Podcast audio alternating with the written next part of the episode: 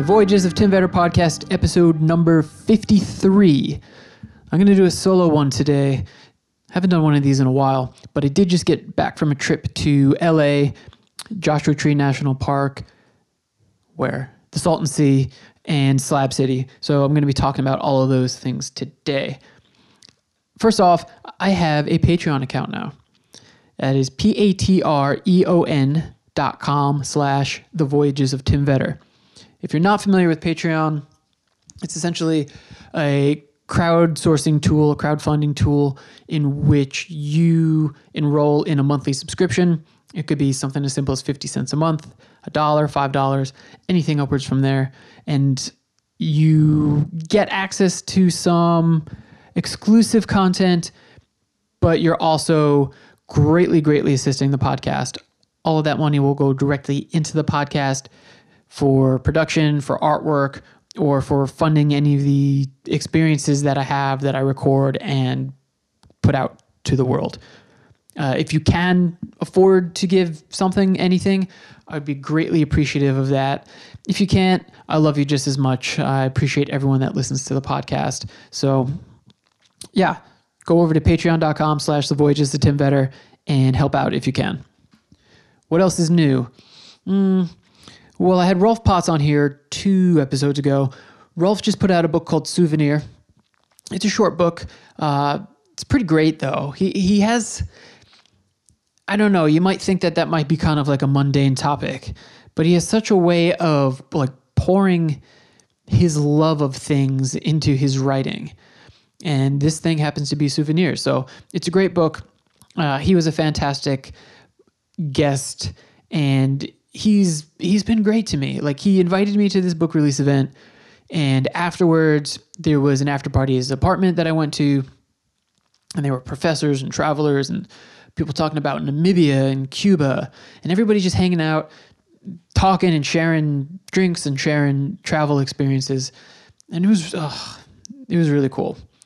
I got to meet Ari Shaffir, who I've been trying to get in contact with for quite some time and maybe maybe you'll hear him on here soon.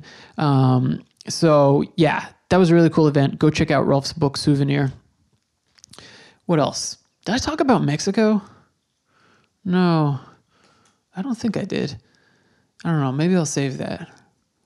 Ah, it'll probably come up a little bit later. Actually, I got something I want to talk about. But all right.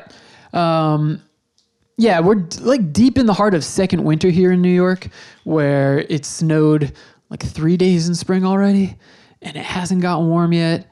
And some of us are still like really pasty white because we haven't seen a lot of sun. And we've been in fluorescent lights for 10 hours a day, and we need to get away. And so I needed to get away. So had a conversation with Willie B, who's been a reoccurring character on this podcast and we decided to hit up a national park. This is the, blah, blah, blah, those are words, right? This is the fourth park I think that we've gone to together. We share a real similar sense of OCD in that uh, we like choosing something that we like and then ticking off the boxes, right? So national parks, states, countries, baseball stadiums. Um, once we get into something, we try to experience it to the fullest. So we've been uh, ticking all those things off. I've got a sneeze stuck. That's why I'm kind of like choppy here. I don't think it's coming out. Is it? No. Okay. Yeah, it is. No, it's not. Okay. So we went to jo- Joshua Tree. So I flew into LA. And um, like I said, I just needed a reset. There's a great book called Blue Mind by uh, Wallace J. Nichols, and it's all about the physiological, psychological effects of bodies of water and oceans. And there's even a part in there like Green Mind about forestry and other aspects of nature, uh, but just like the incredible beneficial factors of those things, and just just the sun too. People like, man, we haven't had some sun here in a while in New York, so uh, this was a, a, a welcomed reset. So I flew into LA. I had the idea that I would be doing podcast episodes out in LA and Uh, particularly, I wanted to talk to someone in Slab City. But when I get to the airport and my bag comes down the bag drop thing, what do they call that? Pickup? Not pickup. Pickup, right? Baggage baggage claim. When it comes down the baggage claim slide thing. Wow, Tim, you're smart. When it comes down that, all the side pockets in my bag are open and the top flap is open. Hmm. So I'm thinking, okay, maybe they searched my bag. That does happen, and you get the little note inside that says, you know, we searched your bag, whatever. Thank you. We are TSA. Uh, but no, that wasn't it. I had a bunch of stuff stolen. So my mic cords were taken, um, and my gym clothes, and all my shorts. So, I mean, maybe you needed that stuff more than me. I don't know why you took that stuff and not the Zoom, because the Zoom's the most expensive thing, but I'm glad you didn't. Uh, but I'm also glad that I worked out. Don't ask me why I, I still packed them, but I worked out in those clothes the night before, so they didn't smell good. Yeah, maybe I was gonna wash them before I worked out out west, but yeah, I get a little bit of pleasure knowing that uh, those shorts might smell like butt. So, uh, yeah, didn't record any episodes out there because everything that, well, not everything I needed, but some of the things I needed were stolen. Uh, yeah, thanks, guys. Um, okay, so Will rented a car and he picked me up at the airport and we drove out to 29 Palms. Now, my sister used to live in 29 Palms for two years. I'm sorry to say I did not visit you, so apologize for that. But I think you'll probably forgive me because there's not a lot there. So 29 Palms is north of Joshua Tree Park.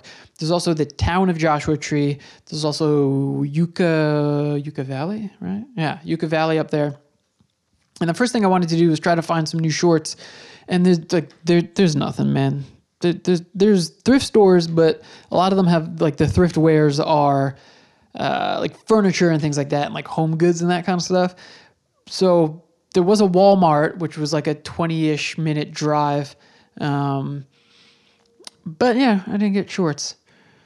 It's not, you know, the towns there. It's it's not like a a culinary destination. You know, it's not a place where you're gonna go and learn about the great history of a place or have these cultural elements. But where I had been kind of judgmental in the beginning, I came around sort of and saw the charm in it. Uh, in a way, in a, in a way, the towns feel really American to me. Now, some people have to be there. I think there's a naval, well, not I think, I know there's a naval base where people are, are stationed. But for the folks that are kind of choosing to be there, it, it seems like a life that affords you certain freedoms. Um, doesn't seem like there's a whole lot of money there, but it does seem like a place where you can live in the way that you want to. And if you want to live away from mass crowds of people, you can. Or, um, I mean, it seems like a place where you can reflect, where you can create. There's some artist communities there. Um, there are people living out, like literally in the desert. And um, I I just came around. I saw I saw the charm in that after a few days. We stayed in an Airbnb. There are a ton out there. Like some there's some real funky stuff. It ranging from uh, like trailer stays to uh, real like nice places with pools and stuff like that, which we couldn't afford. But um, we had like a lower to mid range, mid range, I guess lower. No, we're not talking like hostel prices, but I guess mid ranged uh, Airbnb, which was really nice. It's called Desert Stay. They have some social media, so you could check them out. But not fenced in, so the neighbors' dogs are coming by, and um, it's got a fire pit, so we were making fires at night. And the sky is just so amazing out there because it's not crowded. There's not street lights. You're in the you're in the desert, man. I mean, it's even cooler in the park because we're, you know, there's some noise from uh, neighbors and things like that. But gorgeous. Oh my gosh. After a day, I felt brand new. Uh, the sound travels there like insanely at night. So there were dogs barking. There were uh, coyotes howling and stuff like that. And and then some like crittery nocturnal stuff like scurrying around. I don't know if they were foxes or like desert rats or whatever.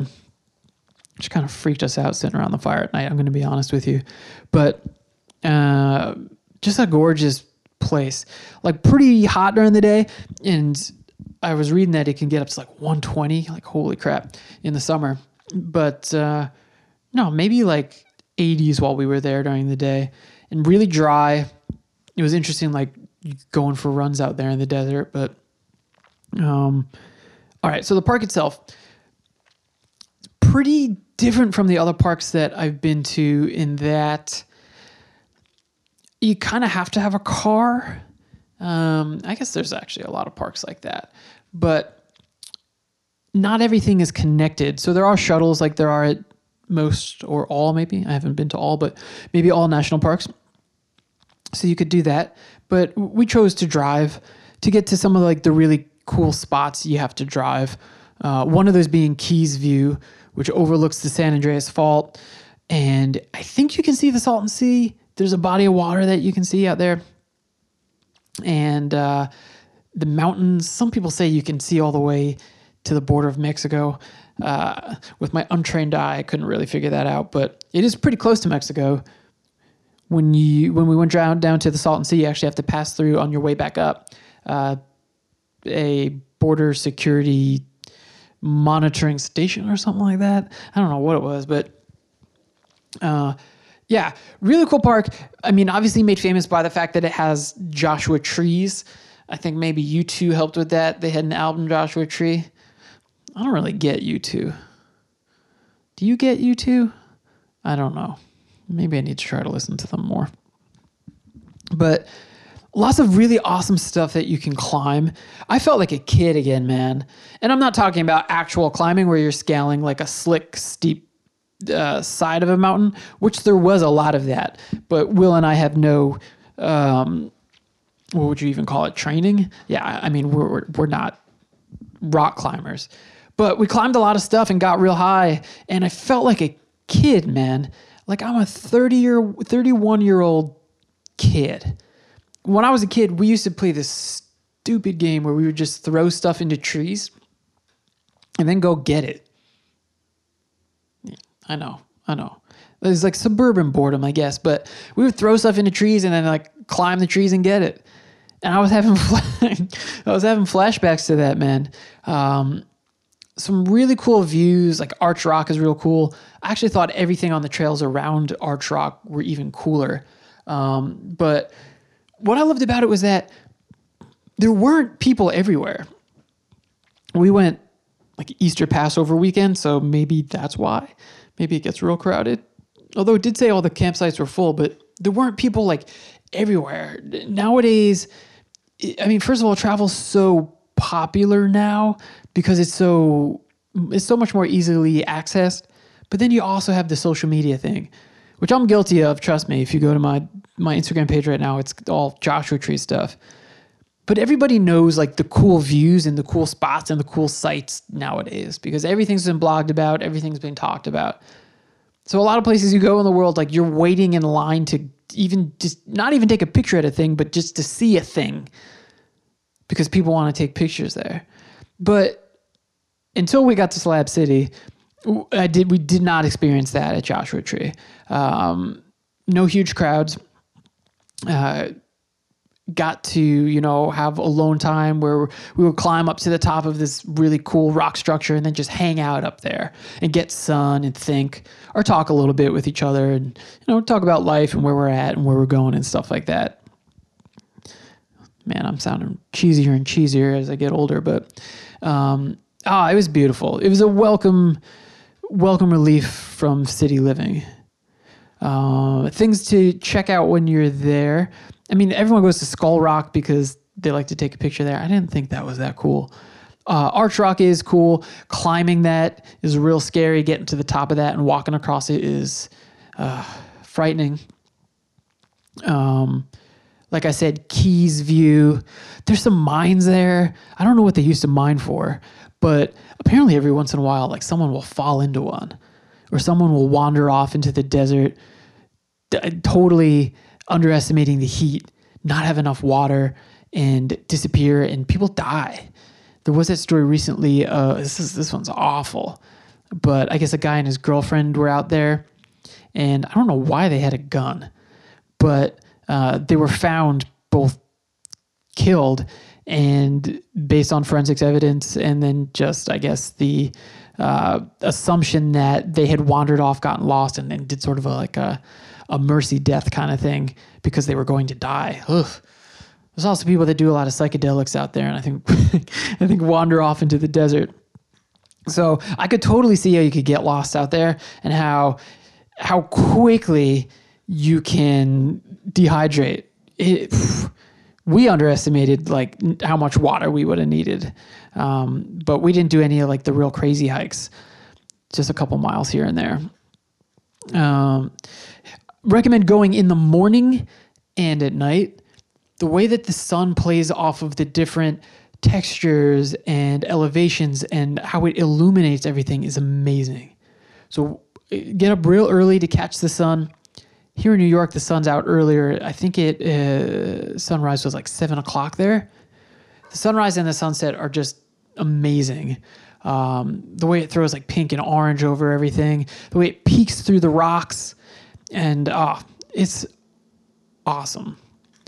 And then stay for stay for the stars at night because I want to go back and camp there. All the like I said, all the campsites were full, but some of the campsites are, are at the start or or next to trails. And oh man, imagine just like waking up and, and, and walking the half mile from the campsite to to Arch Rock. I want to go back. California is so cool too in that like for the last day within the course of a day I'm going from from a national park which is desert but to another desert which is an old uh, marine base to Anaheim to LA and like just all the different like microclimates. I mean, when you when you're at Joshua Tree, you're not terribly far from Death Valley. That might be what's coming. I've been teasing at something for a while about a big change that's coming. I'm going to talk about that real soon. But I would love to just go around to all the parks in a van, or yeah, yeah, and do the van thing. A while back, I had a girl in her van, Alex, uh, but I would love to do that. Um, yeah.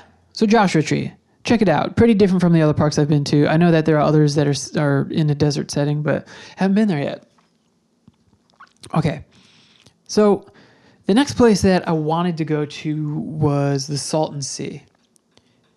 Now, I am probably going to butcher some of the history and the actual ecology of this, but I believe that the low lying area um, in the, what is it, Imperial County? Yeah. I believe that the rivers have always fed there, but that in the early 1900s, there were canals made into the Colorado River uh, to prevent it flowing in a certain direction. And the canals were overwhelmed, and all of this water um, flooded into this area. I think the, that the Salton Sea itself is like 19 miles. It is huge. Like you're driving along it for a real long time. And I think it is also still a national park area. But in the 50s and 60s, this was a huge tourist destination. And the areas around it, there's Salton City, I think it's called, and then Bombay Beach, which we went to. They were these resort destinations with property that was was selling quite well. And, you know, snowbirds going down there. And there was uh, boating and swimming and jet skiing and things like that. Now the salinity the salt content of the water is higher than that of the pacific ocean. So the salinity was rising. All of the, the very fertile farmland around there were using pesticides and fertilizers and things like that. That runoff ran into the water. I think that also helped raise the the salt content polluted the water. So it's horribly polluted. There's all these algae blooms in there, and hardly anything can live in it now. So I believe it was by the 1970s that that water was uninhabitable and unvisitable by tourists. And so you then have a dying industry into a completely dead, deader than dead industry now. So there's not much that can live in the water. I believe that uh, certain type of genetically modified tilapia can live in it, but it's dead. It's death. So when you get there, and there being Bombay Beach, um, there's not much there. There's a store, like a grocery. It's not really a grocery. It's kind of like a little bigger than like a New York bodega, like a little bigger than like a corner store. Maybe maybe it's like two corner stores put together, uh, but certainly not the type of a large grocery store that you'd expect of a place. And there's nothing really close to it either. So I guess if you're going to buy stuff, you're you're traveling a half hour or more, and maybe I guess you go to Palm Springs. I don't know, but uh, a lot of abandoned houses, boarded up houses, uh, houses where you know artists have now moved in and are creating these installations. A lot of it critical of um, sort of the failures of the area. Um, a lot of it kind of making a statement about the area. You can check out my my Instagram for that for some of the crazy pictures, but um, so some artists have moved in, and then there's still people that live there. Uh, it's rusted out. It's kind of sun bleached, and maybe the salt too it has like bleached everything, and it looks pretty impoverished. I don't want to, you know, insult or demonize anyone that's there, but I'm I'm not sure why you would choose to stay unless you didn't have the means to leave. Uh, the largest reason being that the smell is constant and overpowering, man. It is it's a sewage death rotting smell. And it gets only more intense as you get closer to the water. Willie B threw up. Willie B threw up in his mouth. But the beach is white, and it's not white because it's like, oh, beautiful white sand beaches. It is, it's death, man. It is uh, bones. So the, the, the beach is littered with bones, with feathers, with rotting fish, fish carcasses. And obviously, fish are prone to smelling anyway, but rotting fish out in the desert sun, it's brutal, man. And everything there, like the uh, pieces of, of, of plywood or, or driftwood and old masts that look like they were holding up maybe a boardwalk or a deck or something like that they're all corroded and caked with like this gunk. It's like it, it, it looks like like a like a half melted candle or something that is like it's got like pancake batter all over it or something. And it, I guess it's I guess it's salt and gunk from the water. But the water has receded a lot and dried up and it's a crazy place, man. It's like it, it's almost it's almost a, a fitting like Mad Max type of a scene as you make your way even further south down into Slab City. It's a place like nothing I've ever witnessed or experienced. Know, and a lot of people do go there to, you know, use that as a setting for pictures and stuff like that.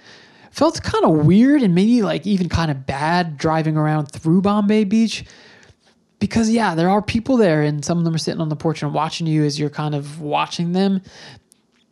That's like a that's I guess that's always a weird thing about traveling around, but uh, it's like the it, the reason that people go there now is to see it and like see destruction. Uh, wild, really wild. Some of the art installations are pretty cool. Oh, what is her Instagram handle? I can multitask, but uh, travel. I'll get this now. Travels as on an episode of Tanzan. I first heard of her on an episode of Tangentially Speaking with Chris Ryan, who wrote Sex at Dawn. Uh, travels as Z A Z Z is her Instagram handle, but she was on an episode of his, and so I knew of her name. I had already been following her on social media, and she had an art installation at Bombay Beach, which is all these doves um, maybe I'll put a picture of that up. Oh, she's got a website too. Sarah Kate Larson. So Sarah Kate K A T E Larson with an E dot com. Oh, maybe I'll check that out while I'm talking to you, world. What's on her website? Oh yeah, installations and murals, art. Go figure. So yeah, that's really cool. But she had an installation up like right on the beach. Uh, there's like this like something that looks like a shipwreck. So it's all this driftwood that was put together to resemble a ship and some cool stuff there. Um, but yeah, at the same time, kind of heartbreaking, kind of crazy, and totally, totally worth checking out. It's not a place where you're going to, you know, set up shop, set up camp, and stay there for a while, probably, um, unless you are an artist that's looking to create some art there. But um, interesting place. And I want to reiterate Willie B threw up because he's soft. Okay. The the last place that we went as we traversed down south was Slab City. So I had first heard about Slab City when I watched Into the Wild. I think that came, I think I saw that. Uh, I had to be like 21 or 22 maybe. And in that the Chris McCandless character, I don't think it was in the book. I did read it, but I don't recall Slab City being in the book. But he stops at Slab City, and it is essentially, again, I, I'm giving you very limited history here, people, so please don't kill me. Um, an old marine base that I think started closing down in the mid 1900s. I think even like late 1940s, 1950s. And so there's a lot of concrete that's already out there. There's also like a giant power plant that generates power for that area. But it's essentially people who are choosing to live off the grid. It is uh, plywood shacks, like little little shanties, and uh, trailers and tents. And people who are living off the grid by their rules out in the desert, out in the concrete that is adjacent to the desert. It's quite extreme, but it's a place that kind of matched my young idealism when I was younger and kind of had that punk ethos to it. And so I wanted to see it. Now, in Into the Wild, the one thing that's heavily featured is Salvation Mountain.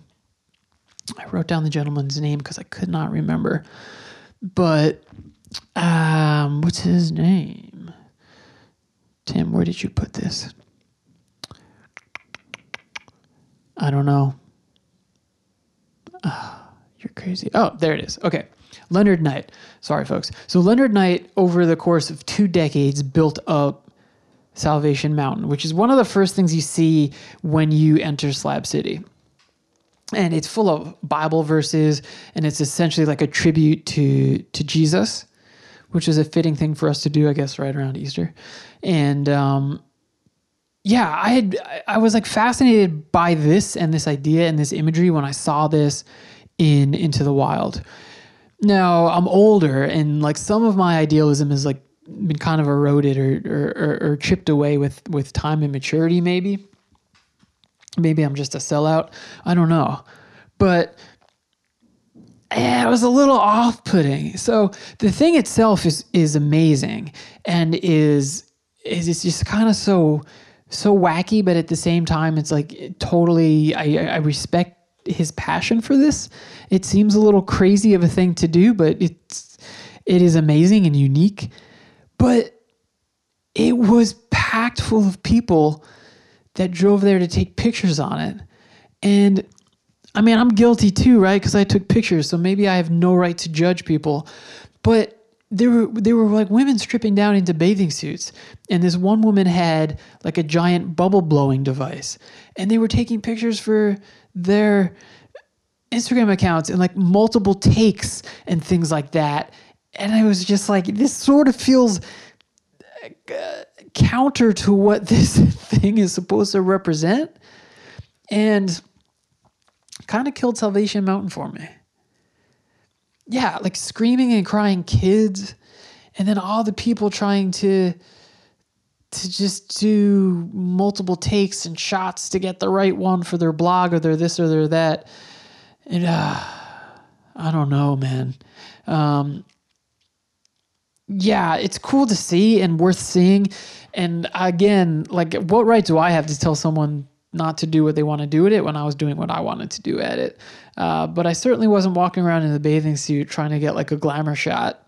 I don't know, man.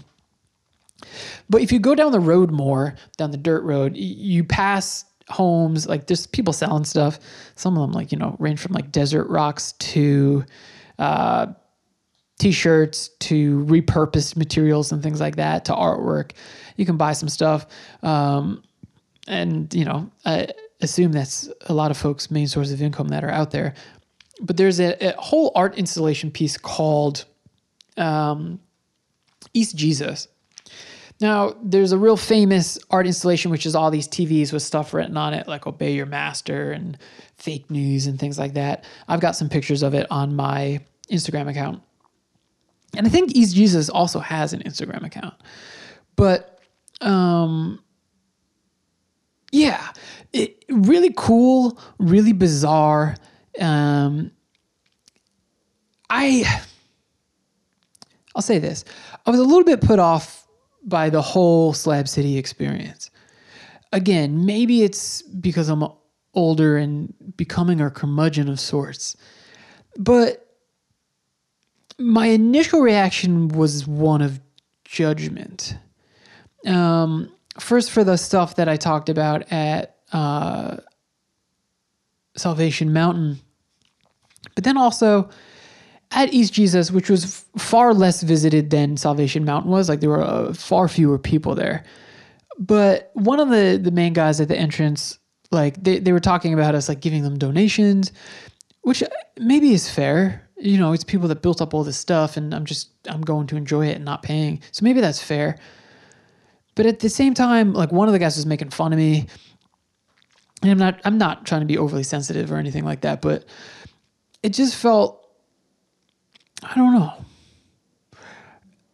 It felt like, yeah, I understand why you would want to be here, but at the same time, you guys feel real judgmental of everyone else. And okay, but what's the great thing that you're doing here? You know? Um, does that make sense? I'm talking to myself here, but does that make sense? I don't know. I don't know. Maybe I felt in a sense like, yeah, maybe you guys need to grow up a bit. Or like, I still feel like I have a lot of this ethos, but I can incorporate it into a life that's more productive and meaningful. But whatever, man. Like, who am I to judge, I guess?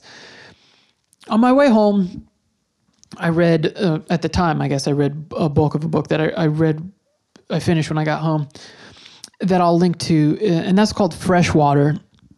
And it was incredible, first of all. So I'm going to link to a lot of the stuff that I've talked about in this episode, as I always do. But in it, the main character is essentially inhabited by gods of sort, by these spirits, right? Possessed in a sense, um, rooted in Nigerian culture, history, and religion. And within that, the main character, who I think is largely autobiographical, is talking about, you know, when people would do bad things to her, some of them quite awful, uh, but negative things. And then she would always note after that, but how could that person help themselves for they're merely a human?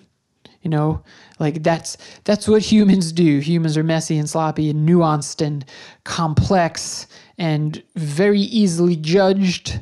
But if you peel away the layers, like you'll find a lot more than what's on the surface. So uh, maybe that's more of a romantic way of looking at Slab City now. But that sort of softened like the rough edges of the opinion that I had initially when I went there.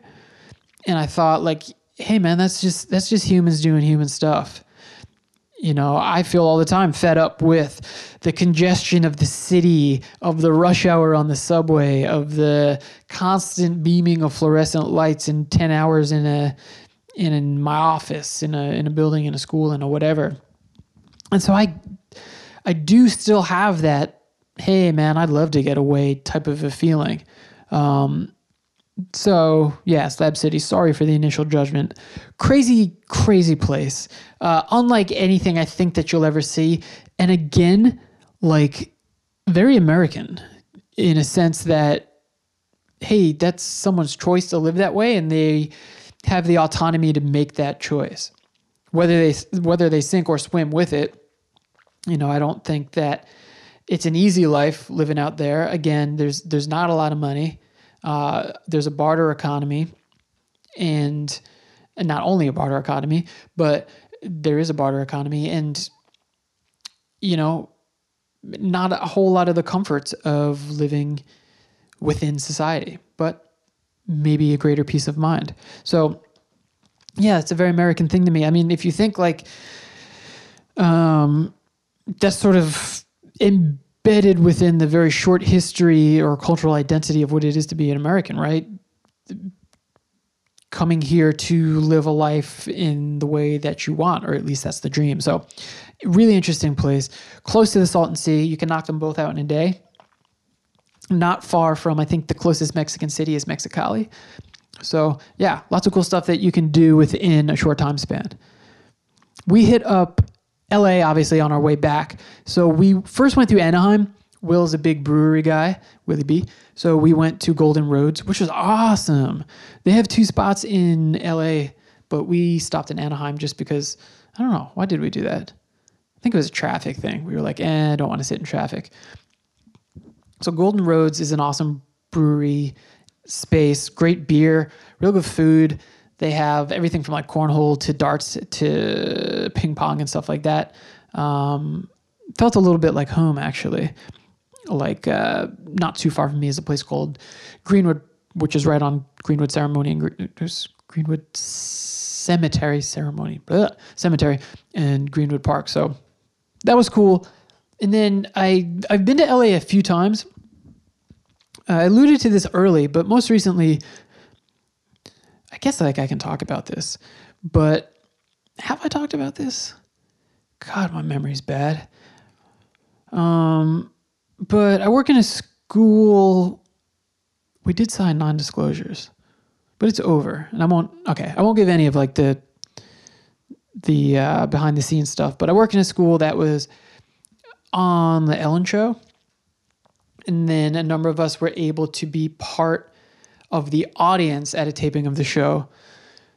And it was I, I I'm not totally I apologize for the uh, why am I apologizing for that? I don't apologize, but I'm not totally familiar with like talk shows and what happens, but she she does a a Christmas giveaway, even though it wasn't Christmas. And we were in the audience for that. So we were able to get a bunch of prizes and things like that. And um, I say all this to say that was my last time in LA. And that was how I went to Mexico most recently because she sent us there. So uh, thank you to Ellen. But anyway, I say that also to say I've been to LA a bunch of times but this time I, I, I, checked off two firsts for the first time. So the first one is Amoeba Music. Amoeba Music is a record store that has tons of records, still has CDs, shirts, books, some other memorabilia, and you can you can spend hours there, like just just sifting through crates, not really crates, but kind of crate size boxes of LPs, just tons and tons and tons and tons and tons. Yeah, I felt like I was a kid. When I was a kid, there's an awesome comic book store that is in Smithtown on Long Island, where uh, around the area where I grew up. Still there. It's called Fourth World Comics. It's probably the best comic book store on Long Island, maybe in New York. It's an awesome place.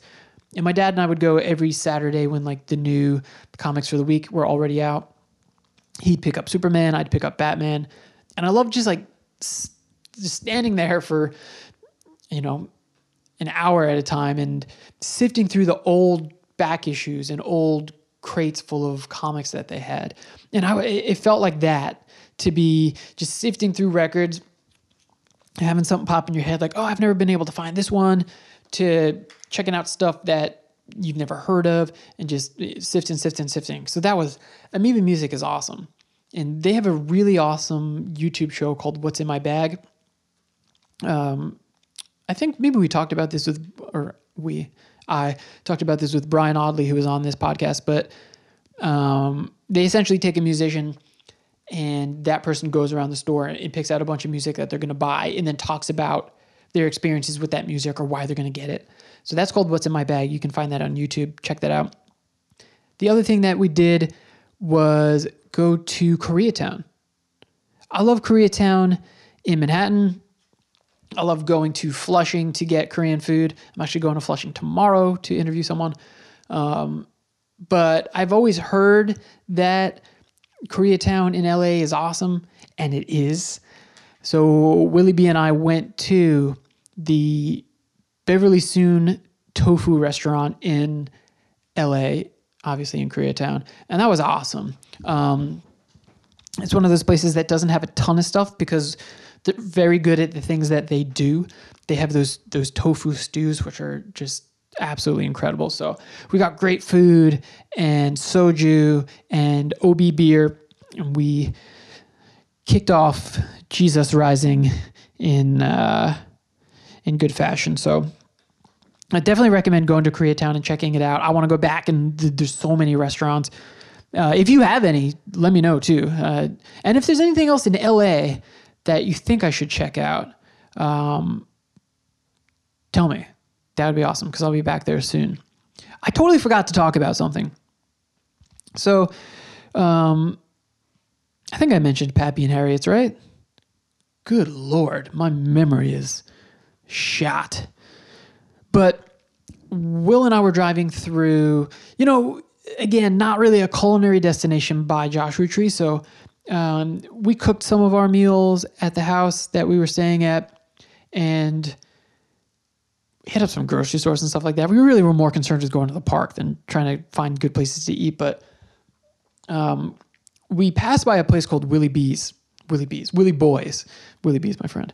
And we were like, oh my God, like there, there you go. If that's not a, a sign from God, like we have to stop at Willie Boys because I got Willie Boy with me on this trip. And so we went there, and you know, it's a it's a place that also had music and a bar and some food and stuff like that. And the food wasn't, you know, Michelin starred or something like that, but uh, we were lucky in that like I said, the whole area has a lot of people who are pursuing the arts and doing some funky stuff. There's what's the uh, oh, there's this, there's some like crazy UFO stuff out there, and then there's this amazing place. I don't want to do one of these again where I'm trying to find what it's called, but there's a this place that was built. I believe I believe that this is the place that the guy said like he received instructions from aliens on how to build it. And it's a place where the sound bounces around it in such an incredible way that they do these like um, bell ringing and meditation uh, type of experiences there. So there's a lot of like funky, experimental, cool, artistic stuff over there. Um, and we were chatting it up with our bartender at Willie Boys and I mentioned to him that I had a podcast and I gave him some stickers and the card and stuff like that. And he's like, oh man, I got a show too. And he handed me his cards, his card. And his name is Mike Caravella. I'll link to his stuff in the show notes as well.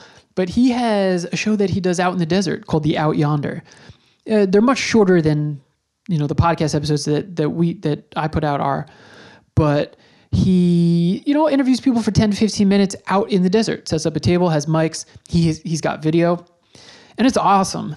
So his YouTube name is Mikey Forearms. He's, I mean, which is like the perfect Brooklyn, New York name. He's a guy that was born in East New York. He was sharing stories with us about the the tough old days, even though it's you know East New York's still tough, but tough old days at East New York, and um, relocated out to there at some point and did some work in Hollywood, and uh, unfortunately but positively beat it. he had uh, tongue cancer recently. Um, so he re- relocated to around Joshua Tree and he's tending the bar there, having uh, some cool conversations with folks like us, and then putting out this really cool show. So check out The Out Yonder and Mikey Forearms. We were talking about doing like a collaborative thing.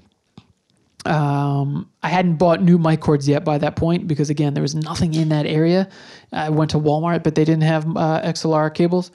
But uh, yeah, I was going to be on his show. So I'm hoping in the future we can get him on there and uh, I could swap out and go on his because he was a cool guy. Has some really cool stories. Like I love those old, old Brooklyn stories and old New York stories. Yeah, I think that's the trip, right? Yeah, I think that's the trip. Okay. So hopefully this was enjoyable for you or you learned some stuff. I got a bunch of things coming up. Um, like I said, tomorrow I'll be out in Queens talking to a guy named Joe DiStefano who has a book all about Queens and knows a ton about food out there. I think that Queens is, shh, I think it's better than Brooklyn, at least in terms of food. So it uh, he's a super knowledgeable guy and he'll have some some cool stuff that we can share with you. So okay, folks, as always, I really appreciate you. Check me out on Instagram at the Voyages of Tim V. Email me at the Voyages of Tim Vetter at gmail.com. Go to the Patreon page, patreon.com slash the Voyages of Tim Vetter. Greatly appreciate you. And uh, as always, folks, take care of each other. I will catch you next time.